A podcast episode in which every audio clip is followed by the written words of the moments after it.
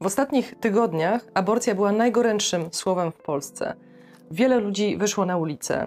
Wiele ludzi zastanawia się nad tym, czy dzisiaj w ogóle da się na ten temat w Polsce rozmawiać, kiedy temat aborcji jest cynicznie rozgrywany przez polityków, a Polacy i Polki wychodzą na ulicę, żeby protestować w obronie praw kobiet.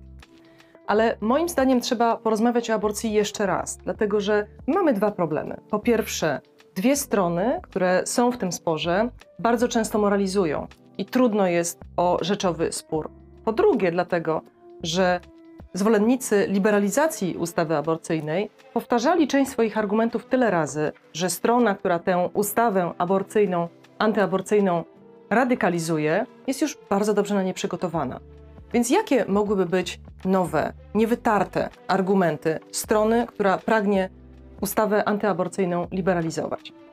Śpieszę rozkminić. Ale zanim rozkmina, to chciałabym Państwu bardzo, bardzo podziękować. Zbiórka na Patronajcie nadal trwa, ale dzięki tej zbiórce, która w ostatnich miesiącach trwa u nas na naszym profilu na patronite.pl, mogliśmy stworzyć na przykład to studio, w którym dla Państwa teraz mówię, a także nową siedzibę, do której wszyscy razem, całym zespołem znosiliśmy z góry na dół, bo w tym samym budynku meble. Więc bardzo, bardzo z serca Wam dziękuję. Jeśli ktoś z Państwa chciałby jeszcze dołączyć się do zbiórki, to serdecznie zapraszam. A tym, którzy nas wspierają, dziękuję za to, że te rozkminy są możliwe. Więc jakie są trzy zasadnicze argumenty, które można by było jeszcze dzisiaj w polskiej sferze publicznej wprowadzać dotyczące aborcji, które nie są takie wytarte? To pojadę akademicko. Argument z wolności. Osoby, które radykalizują ustawę antyaborcyjną w Polsce, bardzo często stosują taki rodzaj szantażu moralnego życie. Życie jest najwyższą wartością. Życia musimy bronić. I wiecie co? Ja się bardzo cieszę, że mamy w Polsce obrońców życia. Serio. Bardzo dobrze jest, że są ludzie, którzy bronią życia, bo rzeczywiście życie ludzkie jest olbrzymią wartością. Życie, życie, życie,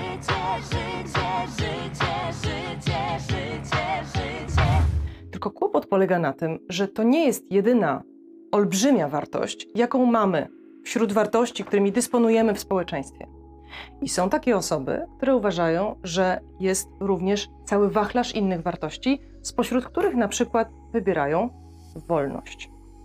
Teraz a propos wolności jest sporo e, tutaj sporu. To znaczy bardzo często można usłyszeć, aha, wolność, dobra, czyli wszystko sobie po prostu można zrobić, czyli można sobie usunąć ciążę nawet po 12 tygodniu, albo też można zostawić na przykład swoją rodzinę wtedy, kiedy się urodzi jakieś dziecko, które ma niepełnosprawność. Ale tutaj nie chodzi o taką wolność. Nie chodzi o taką wolność, która jest brakiem odpowiedzialności. Chodzi o wolność, która jest możliwością wyboru życia, które jest odpowiedzialne. Czyli chodzi o to, żeby ludzie mieli możliwość wyboru drogi heroicznej, ale nie musieli jej wybrać. Innymi słowy, jeżeli ktoś jest zmuszony do heroizmu, to czy jeszcze jest heroiczny? Ja mam wątpliwości co do tego. Można powiedzieć, nie, to już nie jest heroizm, to jest tylko zmuszenie. Ale jeżeli ktoś wybiera tę drogę, a w ostatnich tygodniach miałam sporo takich e, rozmów, w których przyjaciele, wcale nie reprezentujący bardzo katolickich poglądów, mówili nagle: A wiesz, myśmy to przeszli. Myśmy właściwie zdecydowali, że urodzimy takie dziecko z głęboką niepełnosprawnością. Takie dziecko, które było skazane na to, że ono nie przeżyje. Ale co? No, chcieliśmy je pożegnać, zrobiliśmy to. Więc to jest właśnie ta wolność do heroizmu. No jest jeszcze jedna sprawa. To znaczy, bardzo często po stronie prawicowej mówi się, że jeżeli ktoś pragnie wolności, to tak naprawdę aktywnie chce przeprowadzić aborcję. O to się właśnie oskarża kobiety, które protestowały w ostatnich demonstracjach, że one pragną przeprowadzać aborcję. No ale przecież taka wolność nie musi oznaczać żadnej aktywnej działalności, żadnego aktywnego pragnienia dokonywania aborcji. Tak naprawdę możemy się wszyscy zgodzić, bardzo wiele osób zgodzi się, że aborcja wcale nie jest ok, wbrew temu, co kiedyś twierdzono na okładce jednego z czasopism. Aborcja nie jest ok, nie powinno do niej dochodzić. Jak najrzadziej powinno do niej dochodzić. A jednak pozostawiamy ludziom wolność. Mogą decydować sami, co się stanie z ich ciążami, z tymi dziećmi, które mają się urodzić. Z tym napięciem pomiędzy wartościami, że niektórzy powiedzą, że jest życie najważniejsze, a inni powiedzą, że wolność jest najważniejsza, wiąże się drugi argument, czyli argument z tego, że wszyscy mamy się tutaj pomieścić.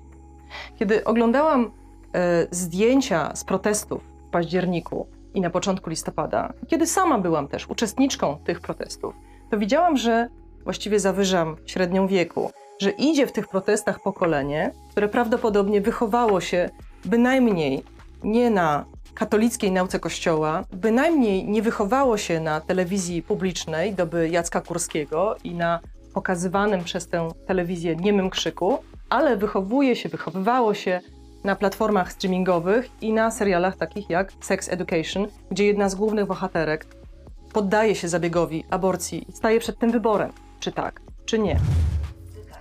Zukać. Zukać. Zukać. Zukać. Zukać. Sounds like. Sexually transmitted disease. Is it penis? Zukak. It sounds like zucchini, which is a courgette, which I'm getting. Yeah. Penis. Penis. Więc argument brzmi tak. Jeżeli są tacy ludzie, którzy uważają, że życie jest największą wartością, ale są też inni, którzy, zupełnie jak mówi nasza konstytucja z 97 roku, czerpią wartości z innych źródeł niż religia i innych źródeł niż religia katolicka, to jak nas wszystkich tutaj w tym jednym kraju pomieścić? Jak zapewnić taką sytuację, że ta masa ludzi, która dzisiaj czuje się upokorzona, oszukana, zaskoczona wyborem, orzeczeniem Trybunału Konstytucyjnego, następnie nie stanie się większością, która tych ludzi, którzy dzisiaj radykalizują ustawę antyaborcyjną, z kolei zepchnie na margines. Czyli zmusi ich, żeby czuli się tak samo. Jak pomieścić nas wszystkich w jednym kraju? No i mam tutaj jeszcze jeden argument na tej mojej kartce z notatkami. I to jest mój ulubiony argument, dlatego że bardzo często, kiedy rozmawiam e, z moimi prawicowymi katolickimi adwersarzami, to mówię im: Posłuchajcie, czy to naprawdę jest dobrze, żeby wprowadzać taką zmianę za, za cenę takich protestów? Czy naprawdę podoba Wam się to, jak to zostało wprowadzone? Wtedy często słyszę odpowiedź: No tak, ale kiedy znoszono niewolnictwo w Stanach Zjednoczonych, to także wywołało to olbrzymie protesty społeczne, a jednak świat stał się lepszy, bo niewolnictwo zostało zniesione. Mocny argument, bardzo moralizujący. Problem tylko, że nie trafiony. Z dwóch przyczyn. Po pierwsze, sprawa analogii historycznej jest kwestią arbitralną. I można byłoby powiedzieć, że można szukać innych analogii historycznych do prawa do aborcji. Niektórzy wskazują, że prawo do aborcji, które ma kobieta, jest porównywalne do jej prawa wyborczego. Czyli jak widzicie, zupełnie inna analogia, czyli nadanie praw wyborczych tutaj jest pozytywną analogią do prawa do decydowania o własnym ciele. Ale jest jeszcze jedna tutaj kwestia związana właśnie z, tą, z tym argumentem z arbitralności, która wydaje mi się jeszcze silniejsza niż same analogie historyczne i ich wybór. To znaczy, posłuchajcie, czy mówimy na przykład, że niewolnictwo jest w ogóle złe, ale w pewnych przypadkach dopuszczalne? To znaczy na przykład do pewnego miesiąca życia albo do jakiegoś wieku. No nie. Niewolnictwo jest po prostu złe i nigdzie nie powinno go być w państwie, które uważa się za państwo prawa. Tymczasem w przypadku aborcji jest to bardzo poważna decyzja, ale każda strona tego konfliktu tak naprawdę dopuszcza jakąś, jakiś wyjątek. Niektórzy mówią do 12 tygodnia ciąży bez podania przyczyn. Inni mówią, no, jeżeli ciąża wynika z gwałtu, można przeprowadzić aborcję. Jeżeli ciąża zagraża życiu kobiety, można przeprowadzić aborcję. No więc ja się pytam, jeżeli mamy świadomość tego, że każda regulacja dotycząca aborcji jest w istocie arbitralna, to w takim razie czy nie należałoby jednak mieć więcej pokory? Jest taka książka fantastyczna, którą bardzo Państwu polecam. Jeżeli dobrze się orientuję, to nie ma tej książki po polsku. Ona się nazywa Life's Dominion. Napisał ją e, Ronald Dworkin, to jest bardzo wybitny amerykański filozof. I to nie jest książka tylko o aborcji, tylko to jest książka o tym, co on mówi, jest sporami o granice życia. Czyli także o eutanazji, także o ratowaniu życia za wszelką cenę. On mówi tak: Ja w ogóle nie będę uczestniczył w dyskusji na temat tego, czy życie jest święte, czy nie. I w ogóle nie będę dyskutował na temat tego, czy płód to dziecko, albo dziecko, czy to zarodek i tak dalej. Nie wchodzę w tę dyskusję. I myślę, że robi bardzo dobrze, dlatego że mówi, tu w ogóle nie chodzi o to, czy płód jest y, do jakiegoś tam tygodnia życia, a potem człowiek, a potem, a może człowiek jest w ogóle od urodzenia i tak dalej. Nie, to jest życie ludzkie. Jako takie jest olbrzymią wartością. Tylko, że właśnie kłopot polega na tym, że jeżeli jakaś strona sporu politycznego uważa, że ma prawo do tego, żeby powiedzieć, że jej arbitralny wybór co do tego, kiedy to życie ludzkie można przerwać i nikt inny nie ma nic do powiedzenia, no to zaczyna się dziać niedobrze. To znaczy, to, że to jest życie ludzkie i ono ma olbrzymią wartość i świadomość tego, że zawsze to, jakie zasady przyjmujemy a propos tego, czy to życie ludzkie wolno przerywać, czy nie, wymaga od nas pokory. A skoro wymaga po- pokory, to jakoś wszyscy powinniśmy starać się zawrzeć ze sobą kompromis. Teraz, jak już jestem przy Tworkinie, to jeszcze pokażę Wam jeszcze jedną książkę. Co prawda na zupełnie inny temat. To jest y, też książka tego fantastycznego filozofa o tym, czy demokracja jest możliwa przy głębokim sporze społecznym. To zresztą się trochę łączy, bo jeżeli uznamy, że aborcja jest czymś, co bardzo nas w Polsce dzieli, no to możemy zapytać, jak możliwy jest ten kompromis? Czy demokracja jest jeszcze możliwa w kraju, w którym ludzie tak głęboko się ze sobą nie zgadzają? No i wracamy do argumentu drugiego.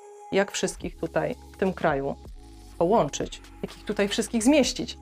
Niezależnie od tego, że naprawdę zmieścić jest bardzo trudno. Zresztą zrobię jeszcze o tym rozkminę. No, a wracając jeszcze do argumentu z arbitralności. Znowu, moi adwersarze y, ze strony katolickiej czy e, konserwatywnej, jak sobie Państwo życzycie, e, mówią mi często, no dobrze, ale potem przychodzi do takich spraw, w których ten, te, to, to, to zezwolenie na to, żeby aborcja była dopuszczalna, na przykład do 12 tygodnia, bez podania żadnej przyczyny, to właściwie prowadzi do jakiejś aberracji. E, Jest na przykład em, Natalia Przybysz, która kilka lat temu zasłynęła, ale chyba raczej negatywnie zasłynęła takim stwierdzeniem, że dokonała aborcji, bo już miała dwójkę dzieci i właściwie to było bardzo dla niej trudne, bo trudno powiedzieć, gdzie to dziecko miałoby być, w tym mieszkaniu i tak dalej. I to brzmiało tak banalnie dla bardzo wielu osób. Zresztą to brzmiało banalnie nie tylko dla osób, e, które pragną, żeby e, aborcja była mniej dopuszczalna w Polsce, to również brzmiało banalnie dla wielu osób, które życzą sobie liberalizacji ustawy aborcyjnej. Więc co wtedy? Czy te, te argumenty, które ja podaję, czy one nas skazują na to, żeby też akceptować takie wybory, które są tak jakby nie biorą w ogóle pod uwagę tego, jak bardzo poważna jest właśnie decyzja o życiu ludzkim? No, mnie się wydaje, że to jest tak, że my musimy pozwolić ludziom na to, żeby oni mieli sumienie. Sumienie nie jest tylko religijnym pojęciem. Sumienie jest czymś, co może w nas lepiej albo gorzej działać.